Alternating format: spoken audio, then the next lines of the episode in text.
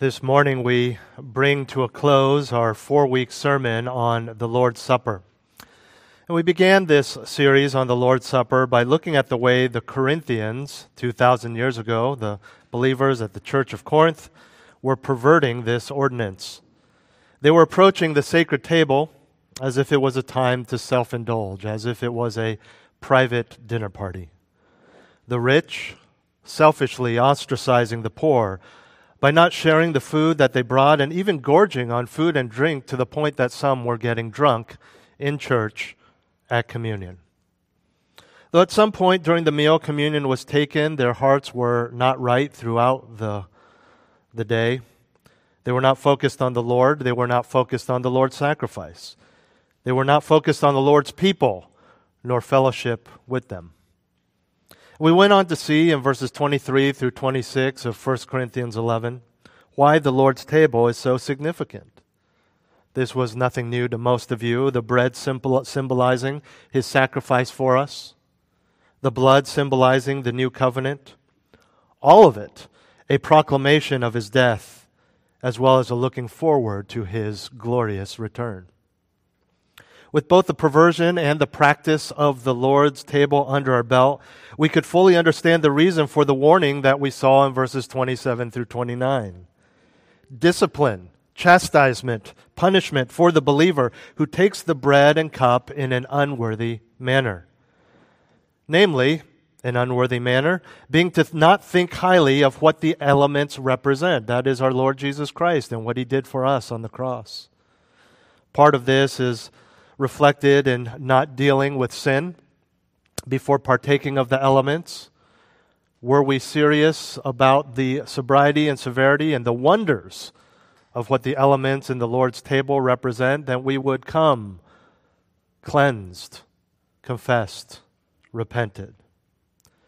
And as we bring this study to a close this morning, we see the practical and very real ramifications among the Corinthians for their perversion of the supper, as well as some responses for us today, though we are in a different culture, same God, same communion, same sacrifice, same worship. So I invite you, I invite you to turn with me to 1 Corinthians chapter 11, and we'll finish off this passage by looking at verses 30 through 34. 1 Corinthians chapter 11, verses 30 through 34. Follow along as I read. For this reason, many among you are weak and sick, and a number sleep. But if we judged ourselves rightly, we would not be judged. But when we are judged, we are disciplined by the Lord, so that we will not be condemned along with the world. So then, my brethren, when you come together to eat, wait for one another. If anyone is hungry, let him eat at home, so that you will not come together for judgment. The remaining matters I will arrange when I come. Last week, in looking at the warning, we saw three steps in preparing for communion. Verses 30 through 34 are a continuation of that thought, but focuses more on what we need to know in are preparing for communion.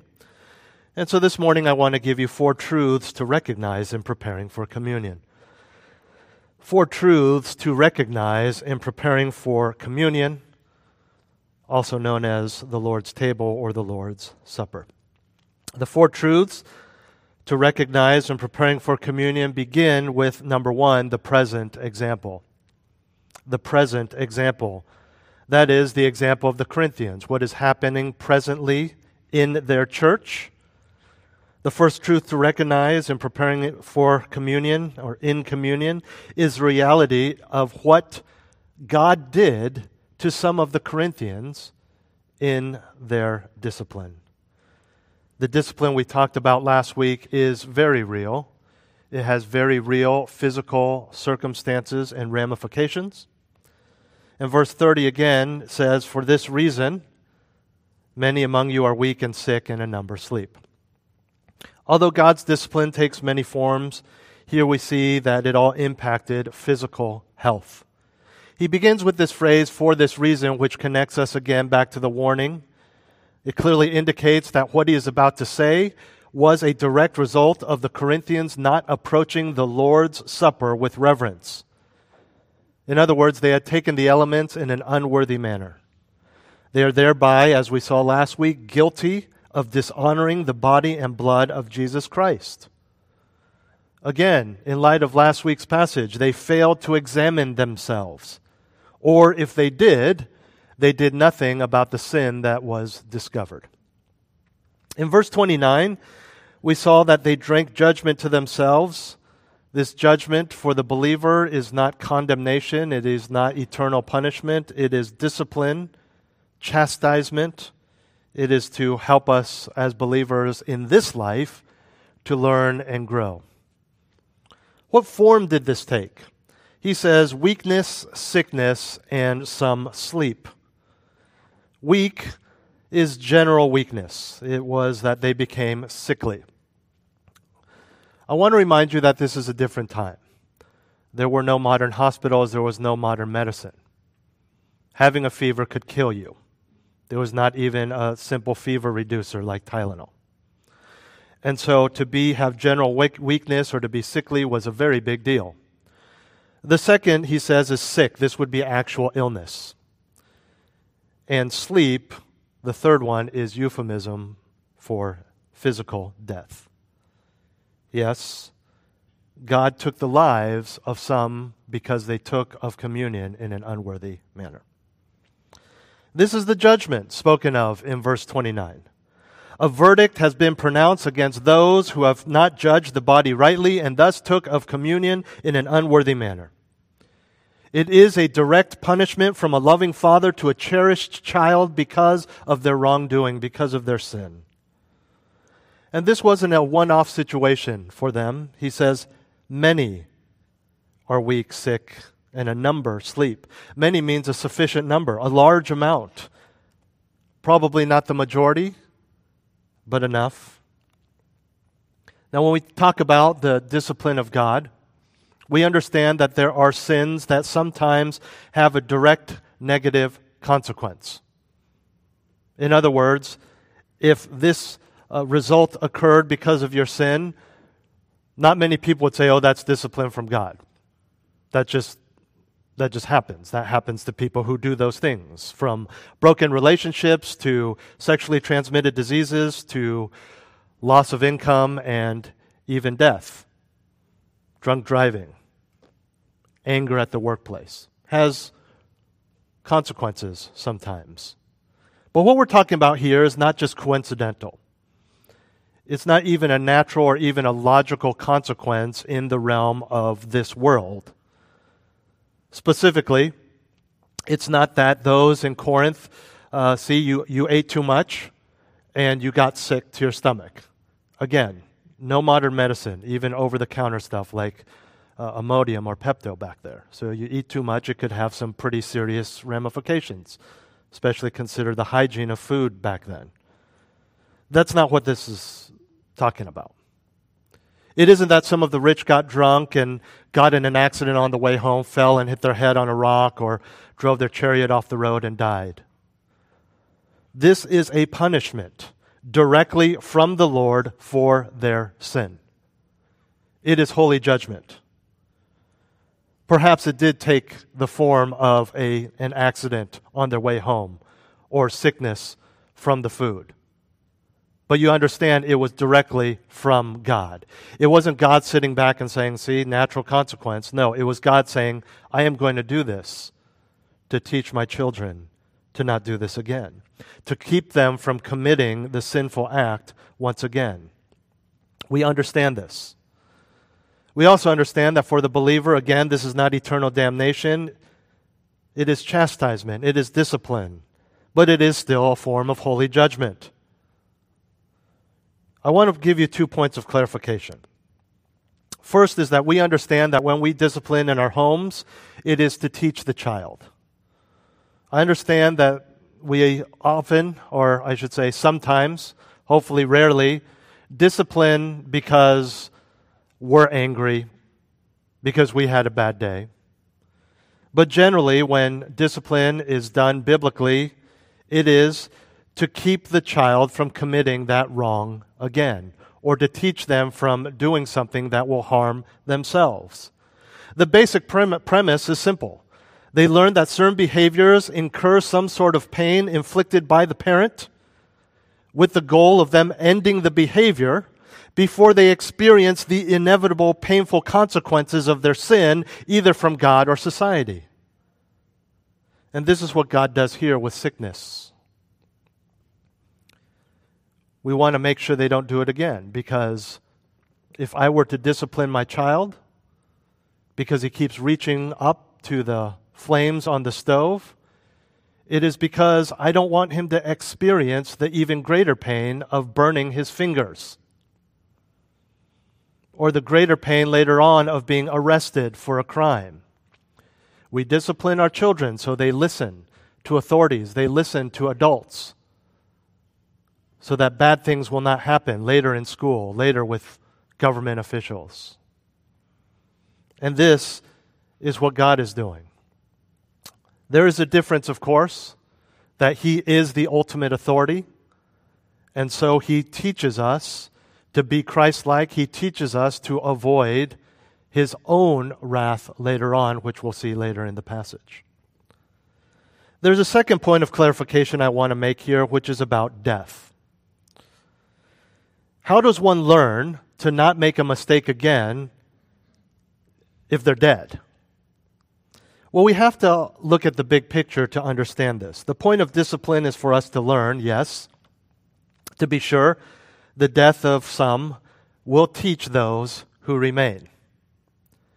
If we understand that God disciplined some in our church by taking their lives, I would assure you the rest of us would wake up a little bit. But what about the one whose life was taken?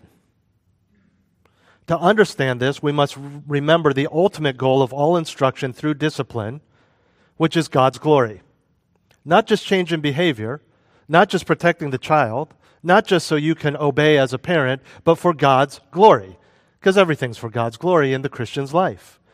There are times then when a believer's life is so bad, so sinful, that quite simply he is no longer fit to represent God on this earth. And so, for God's own glory, he takes that person's life. Remember, these are believers. So, by virtue of Christ's work, they are fit for heaven, but because of their own sin, they are not fit to be an ambassador on earth any longer. This is not unheard of in the New Testament. A powerful example is given to us right at the beginning of the early church and the New Covenant in two individuals you're very familiar with, Ananias and Sapphira. All the believers were to sell all of their belongings to give to the church. And God struck them down because they held back money and then they lied about it, both individually, lying separately, not they weren't together when they lied to the apostles. They were supposed to give it to the church and they didn't. They lied about it. And in Acts 5 1 through 11, God struck them down immediately, clearly discipline from the Lord, clearly a lesson for the church. Speaking of repentance or the lack thereof, there's another point of clarification I want to make that addresses the question well, why can unbelievers do what Christians are disciplined for? Because their punishment is coming and it is eternal. And also, they don't represent Christ on earth. And they are therefore not subject to the same expectations. They are not expected to be salt and light when I was living as an American expatriate in Europe, I was not held to the same expectations of another American expat who was the ambassador. Because he was held to an accountability as he represented the United States of America as well as the President of the USA. So I was not held to the same expectations. And so you understand that as ambassadors of Christ, we are held to a higher standard as we represent and present Him on this earth. As your friend, I want to tell you that God won't do this today. I want to tell you that God wouldn't take your life for unrepentant sin. But I can't tell you that because it's not in the scriptures. Uh, perhaps I would have uh, some sort of fact or theology to lean on if this happened in the Old Testament, in the Old Covenant, whereas we are in the New Covenant. But the Corinthians and Ananias and Sapphira were in the church, the New Covenant, the church age. So if you were to ask me out of fear, would he really do this today? Though I would like to tell you, no, I can't say that. I can't tell you he will, but I definitely can't tell you he won't. This is new covenant discipline for the believer. So, theologically, doctrinally, biblically, all we can say is if it happened then, it can very well happen today. You say, Are you trying to scare us? I don't need to, do I? I don't think I need to. Because God is one to be feared. And so, the first truth to recognize in preparing for communion is the present example of what is happening to the Corinthians. Quite simply, that is, discipline is real. A second truth to recognize in preparing for communion is the pardoning examination. Verse 31 But if we judged ourselves rightly, we would not be judged. The pardoning examination. We talked about this in depth last week when we looked at self examination as a crucial step in preparing for communion, back in verse 28. Here, Paul changes his emphasis. He says that if they had performed the self examination, then they would not have received the judgment. They wouldn't, would not have been judged. They would not have experienced the discipline. In other words, all the weakness, all the sickness and death mentioned in verse 30 would not have occurred if those individuals had judged themselves properly. They would have been preserved. And what that means for the Corinthians going forward and for us today is a simple aspect of discipline in any form, whether in your home, whether by a police officer, whether by God. Avoid the sin and you won't receive the discipline. The beauty of this lies in the fact that God is holy and righteous. We do not receive discipline based on a whim or his anger over someone else or because he's grumpy because he didn't get enough sleep or had a bad day at work or long commute. He is holy. He is omniscient. He knows all things. If you or I receive discipline from the Lord, you know it's out of love. It's, you know it's because He wants us to do better, to excel still more. He doesn't need to pull you over and figure out if you are doing something wrong by giving you a sobriety test or checking if your odometer or speedometer is working. He knows. He's not guessing. He doesn't need to put the cuffs on, book you into the police station, go through a, a, a, long legal process only to find out tens of thousands of dollars later and months later that you actually were innocent. No, he knows instantly he is a great judge. He knows. He judges based on holiness and righteousness based on His word. And when we need discipline, when we truly need it, when we deserve it, we know that we will receive it. And when we don't do anything to warrant discipline, then there's no chance of receiving the discipline. Some of us have experienced this with our parents. At first, it was right or wrong, but then we didn't know. You, some of you were disciplined just because dad had a bad day. Mom and dad had an argument, and she's not through with dad, and so she goes after you. It has nothing to do with right or wrong. And so there are many people who grow up in a state of confusion. It isn't right or wrong. It's, okay, look, how hard did he pull into the driveway and slam on the brakes. Look at his face when he comes home from work. Does he throw down his briefcase or does he greet us? Not with God. Never with God. He is holy and righteous and good. He is fair.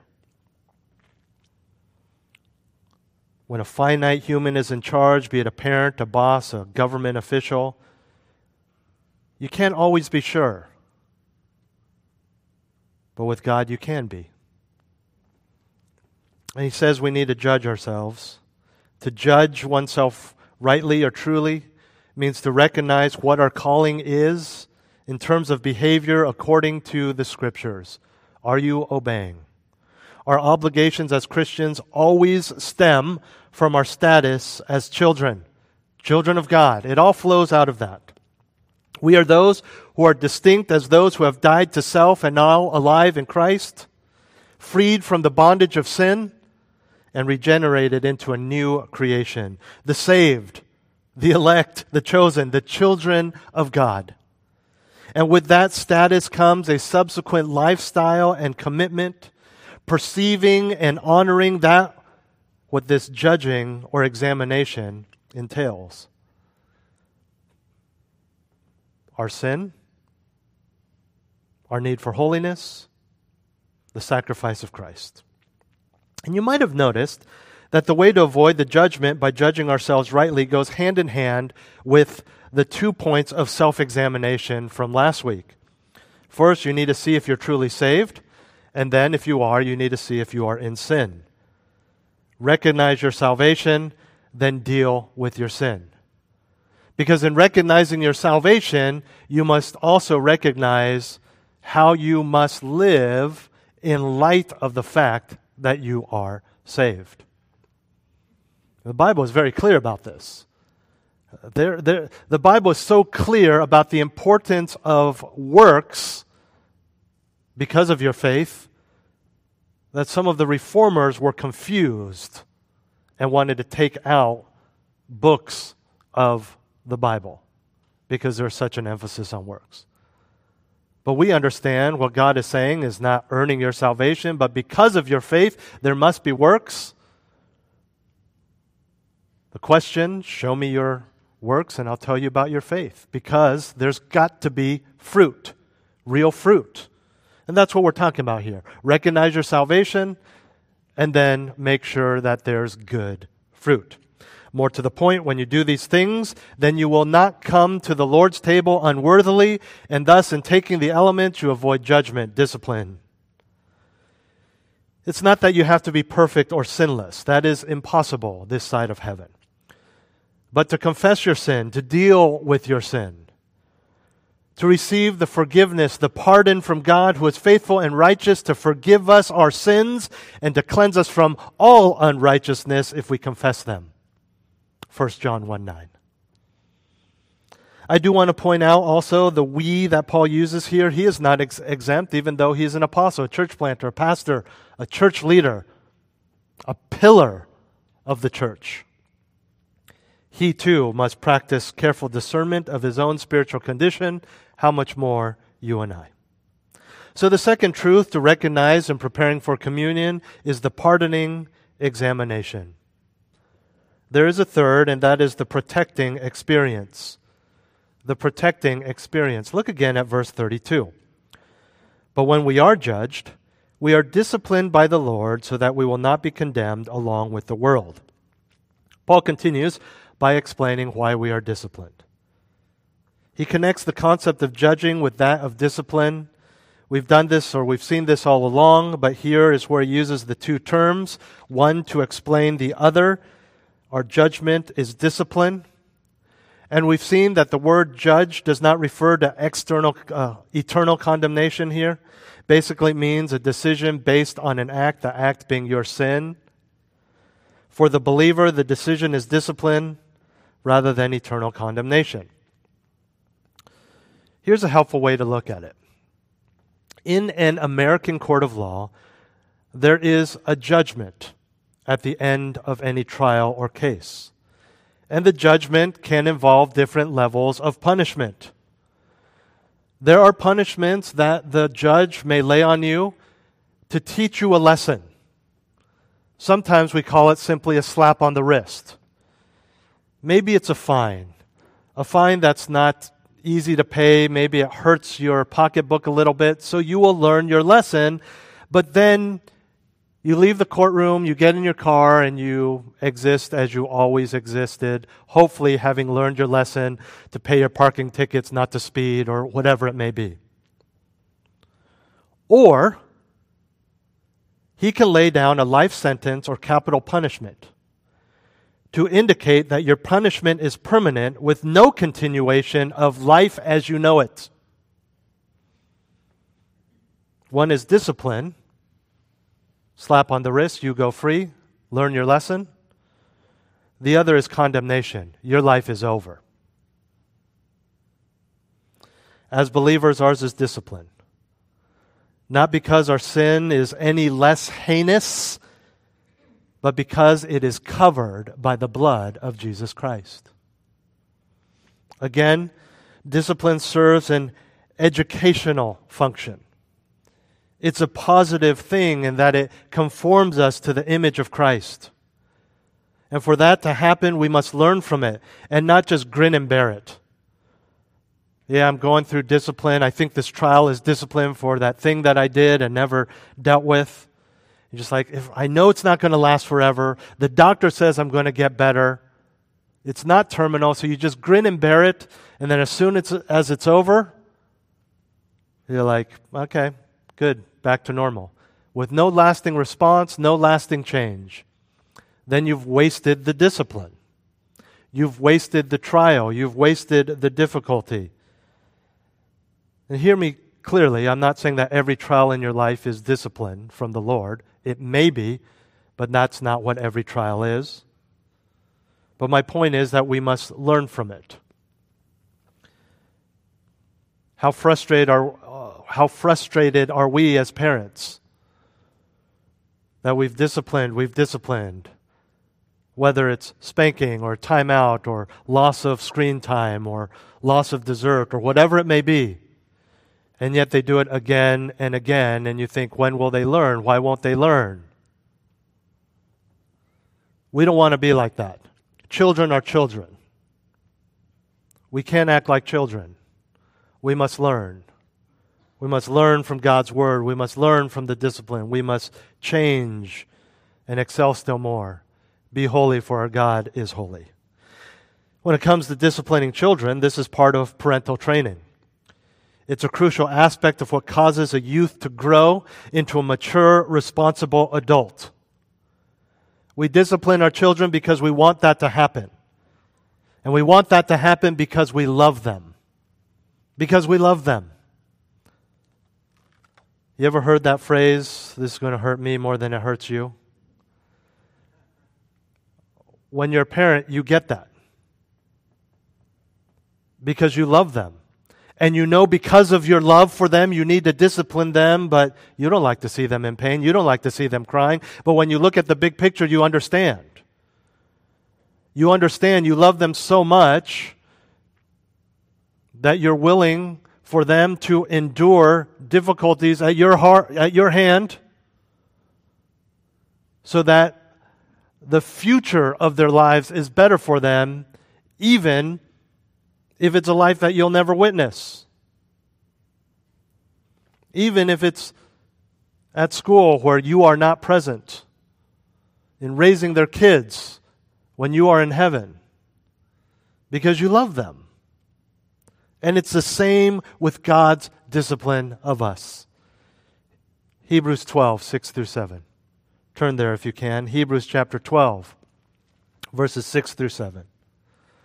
This is a great reminder of what we should do, but a greater reminder of what God does.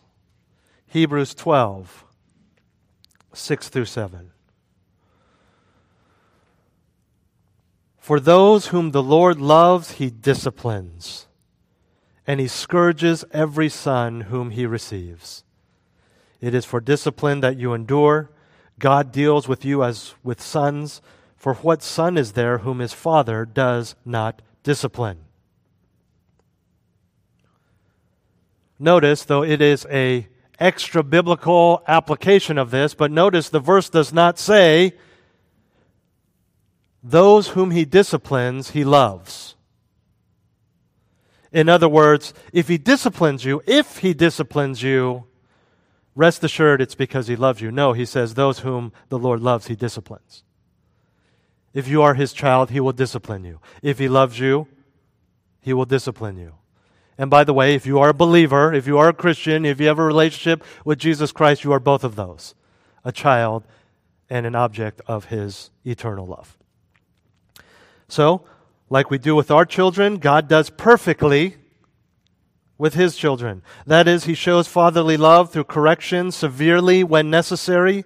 It all indicates his great love and concern for us, his body. The alternative, back in 1 Corinthians 11, is damnation. And that's what Paul says here. He disciplines us so that we would change and grow and not incur the condemnation that the world receives. We understand that our eternity is secure as believers, but this is a great reminder of the holiness of God, the wrath of God, but the loving discipline of God for his children. You see, chastening, discipline, pushes the sinner back to righteous behavior. In other words, it encourages us to choose holiness over sin. And again, the, the, the, the concept is the same as in your home. I would rather repent of that sin than continue enduring this punishment from the Lord. Even as we saw earlier, the discipline that results in death is a wake up call for those of us who remain. And though it may be painful, it is proof of our Heavenly Father's love, and in fact proves from Hebrews 12 that we are His children. Again, as true believers, you cannot lose your salvation. That's not what 1 Corinthians 11 is saying, nor will you face eternal condemnation. But understand that the fact that you are his children, the fact that you will not receive condemnation, is God's mercy. It's his mercy. It is him withholding, because of Jesus Christ, his wrath that you have earned. Not that in some sort of lottery that you have been chosen, that you have earned. The wages of sin is death. The wages. What are wages? We call it a salary. We call it hourly pay that you have earned by your work. We have earned condemnation. But because of Jesus Christ, we are no longer condemned. This is the mercy of God. And so we can see how discipline, because we are saved, is also the mercy of God, right here in 1 Corinthians 11. And with all of this in mind, what should we do in relation to communion? For the Corinthians, the expectation is clear. And though there's not a direct uh, application to us because we're not having a large meal at communion, we don't have the rich that are hoarding food and letting other people go hungry. There are still aspects of what we're about to read that we can apply to our situation today. Our final point is the plain expectation. We are looking at truths to recognize when preparing for communion. We've seen the present example of the discipline of the Lord in the midst of the Corinthians. We've seen the pardoning examination, the self examination that would have kept them from judgment and could keep us from judgment, the protecting experience, and finally, the plain expectation. Verses 33 and 34. So then, my brethren, when you come together to eat, wait for one another. If anyone is hungry, let him eat at home, so that you will not come together for judgment. The remaining matter, matters I will arrange when I come. Paul's first point in verse 33 addresses the problem that we saw back in verse 21 regarding the wealthy eating first they were treating the Lord's Supper as a party and wanted to get a head start in their feasting so they could party with their other rich people. This is at church, by the way.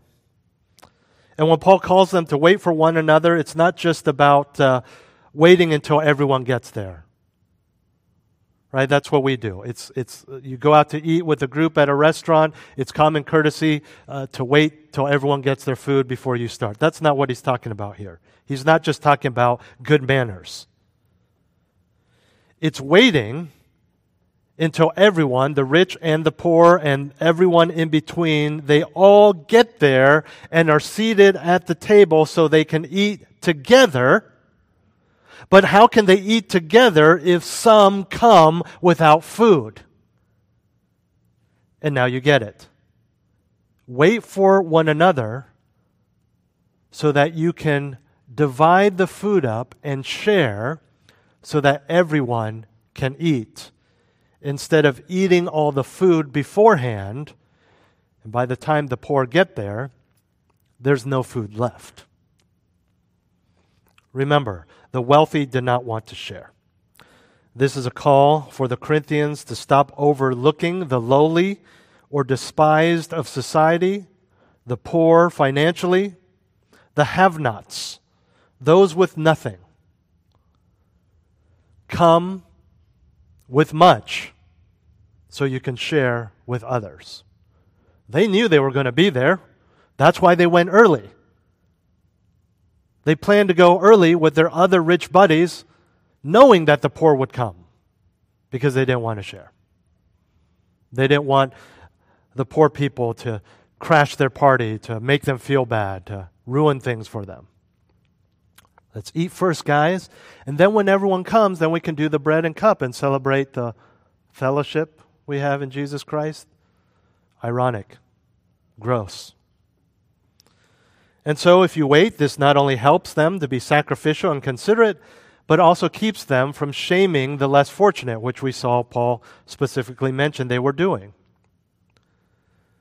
So, what does this mean for us? Can I, can I uh, summarize all of this, verse 33, what they're supposed to do in a word? Hospitality. Hospitality. So important is this to the Lord that it is a requirement of an elder and a command for all believers in 1 Peter 4 9. More specifically, 1 Peter 4 9 says, Be hospitable without complain, complaint. Fine. I know I'm supposed to be hospitable, but here you go. Or you do it with a smile. Hey, this is the last slice, but I want you guys to have it. Then, as you're brushing your teeth, honey, can you believe they took it? Did I not say the word last loud enough? Next time I'll just open the fridge and go, see, no more pie, no more pie, last piece. Right? We smile and then we complain, or we complain in our hearts. Yeah, we can take them, but uh, their kids always make such a mess. Hospital, hospitable with complaint. We need to be hospitable without complaint. Paul continues in verse 34, 1 Corinthians 11. If you're hungry, he says, eat before you come. Well, doesn't that defeat the purpose of a meal together then? No, because you know the context, you know what they were doing.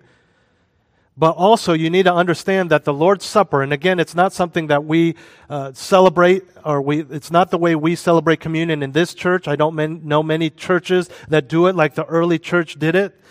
We used to have a potluck after communion. That's not what this is talking about. This was a meal that was incorporated into communion, as with the Last Supper that Jesus had with his disciples. And so, it was primarily to fellowship and celebrate the sacrifice of Jesus Christ. Not to have a fancy, elaborate meal, not to fill their bellies. It was for fellowship. As we said a few weeks ago, they were to keep their dinner parties and their related behavior in the privacy of their own homes. And as we said a few weeks ago, that doesn't mean Paul is saying it's okay to do some of the stuff you're doing in private, getting drunk, for example. He's just saying, don't come to feast. Because if you were invited to a wealthy person's home for dinner, you might want to skip lunch.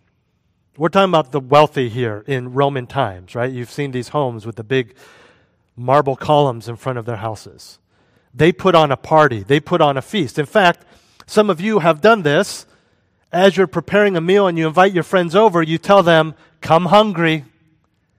I made a lot of food and it's going to be good. And so that's totally appropriate in certain circumstances to go to someone's home because they said, Hey, I'm going to make a lot. I want you to come hungry. Sometimes we're even told skip lunch because this is going to be a feast. You know you're going to be fed well. You know you're going to be fed a lot. But that's not the case for the Lord's Supper at the church. Yes, it was a meal, but like that special holiday meal you have once a year, you see your family once a year, it wasn't about the food, it was about family. It was about family. And you come to the Lord's Supper to satisfy spiritual hunger, not physical hunger. Yes, you'll get food. It's not sinful to eat. You'll get food, but you got to understand that's not the point, and it shouldn't be your focus. If we were to do something like this, even if we uh, had a potluck, and again, it's very different than what we're talking about here, and you know the potluck lands on the day that we do communion in a way for us to kind of do what they were doing here. And all week you're like, ooh, let me check up the, check out the Google Doc. Who signed? Who's bringing what? Ooh, I can't wait. Instead of being on your knees confessing sin all week because of the glories and the severity of communion and its possible punishment in your life if you take it unworthily, then there's a problem. We're not talking about every Sunday here, but let me apply that. If it's all about, oh, I, yeah, finally, I got to see that person. They owe me money. Oh, they said they're going to bring me something. Oh, they have something for our kids. Oh, this is taking space. I keep forgetting to bring it to church to give it to that, that family that wanted it. Instead of saying, I'm going to fellowship. If it's just to see your friends, if it's just to see your, your, your grown children, your grandchildren, then you've missed the point of this. Be excited to fellowship. Be excited to help people, to get your money back, to give money to people, to see your kids, to see your family, to see your relatives. But that shouldn't be the main point. Just as here in the early church, yes, come, yeah, you'll get some food. Don't worry, especially the poor. It may be the only meal, substantial meal they get all week. But understand the point of why we're getting together. And when they treat the Lord's Supper like a common meal, or when we treat communion or church like just a normal get together, like we go play f- ultimate frisbee in the park or hang out and have a meal at someone's house, then Paul says, You come together for judgment. And the way he phrases it, he's saying, What's the point? Why come together for judgment? Deal with your sin.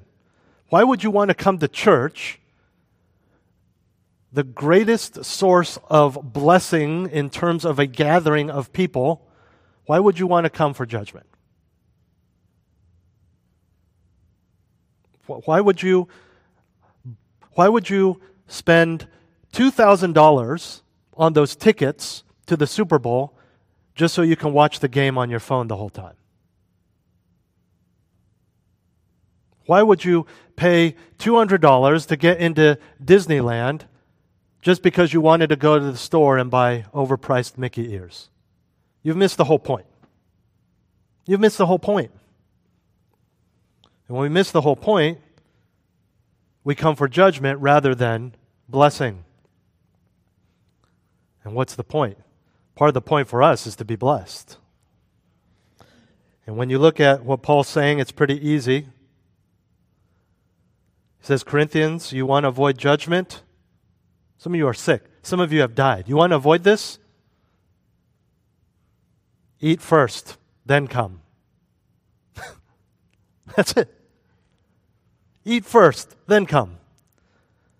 You know, for us, sometimes having the right heart in approaching the Lord's table or approaching the Lord is as simple as deferring to another time.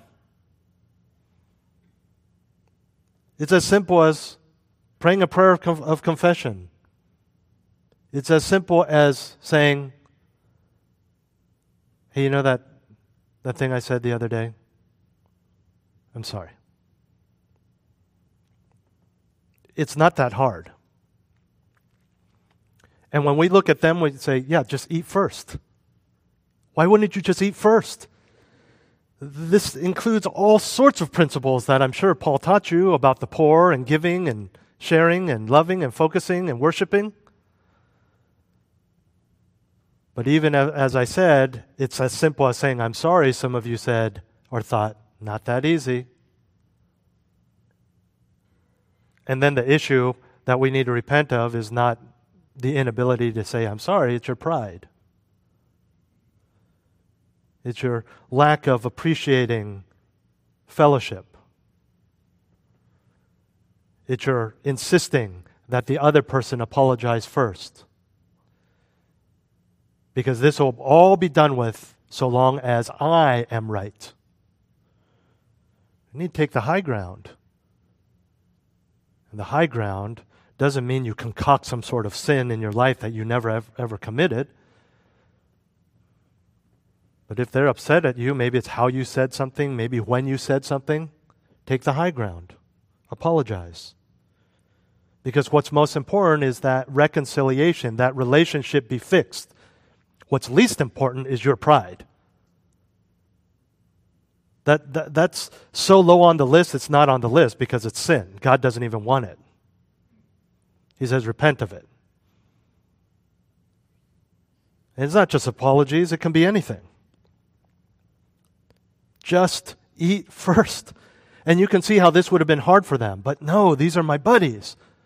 No, no, no. I've been, I've been saving this, this special cut of venison for my people who appreciate it.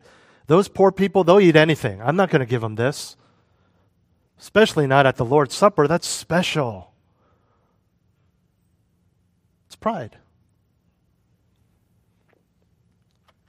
But it's, in big picture, it's really not that hard.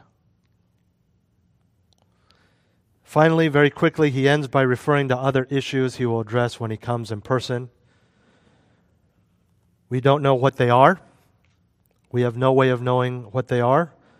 If someone definitively tells you this is the issues he's talking about, he doesn't know what he's talking about. He doesn't tell us. And so, four truths to recognize in preparing for communion. The present example discipline is real.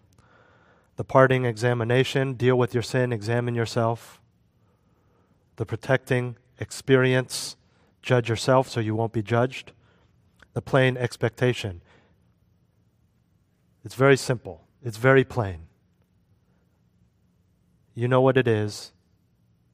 People always ask me, How do I know if I'm sinning? You know. You know. If you're a believer, you know. You have the Holy Spirit, you have a Holy Spirit inspired conscience, you have the Word of God, you know. And I don't want to take things lightly. But the reality is, if you're asking me that, chances are you know you're in sin and you want some sort of pastoral approval that you're not. And I just, I can't give you that. We've covered a lot over the past four weeks, and I hope that this has heightened your sensitivity to what communion is. There may be some deep rooted sin that needs to be dealt with. Something that, as I explained last week, that you may have become so comfortable with.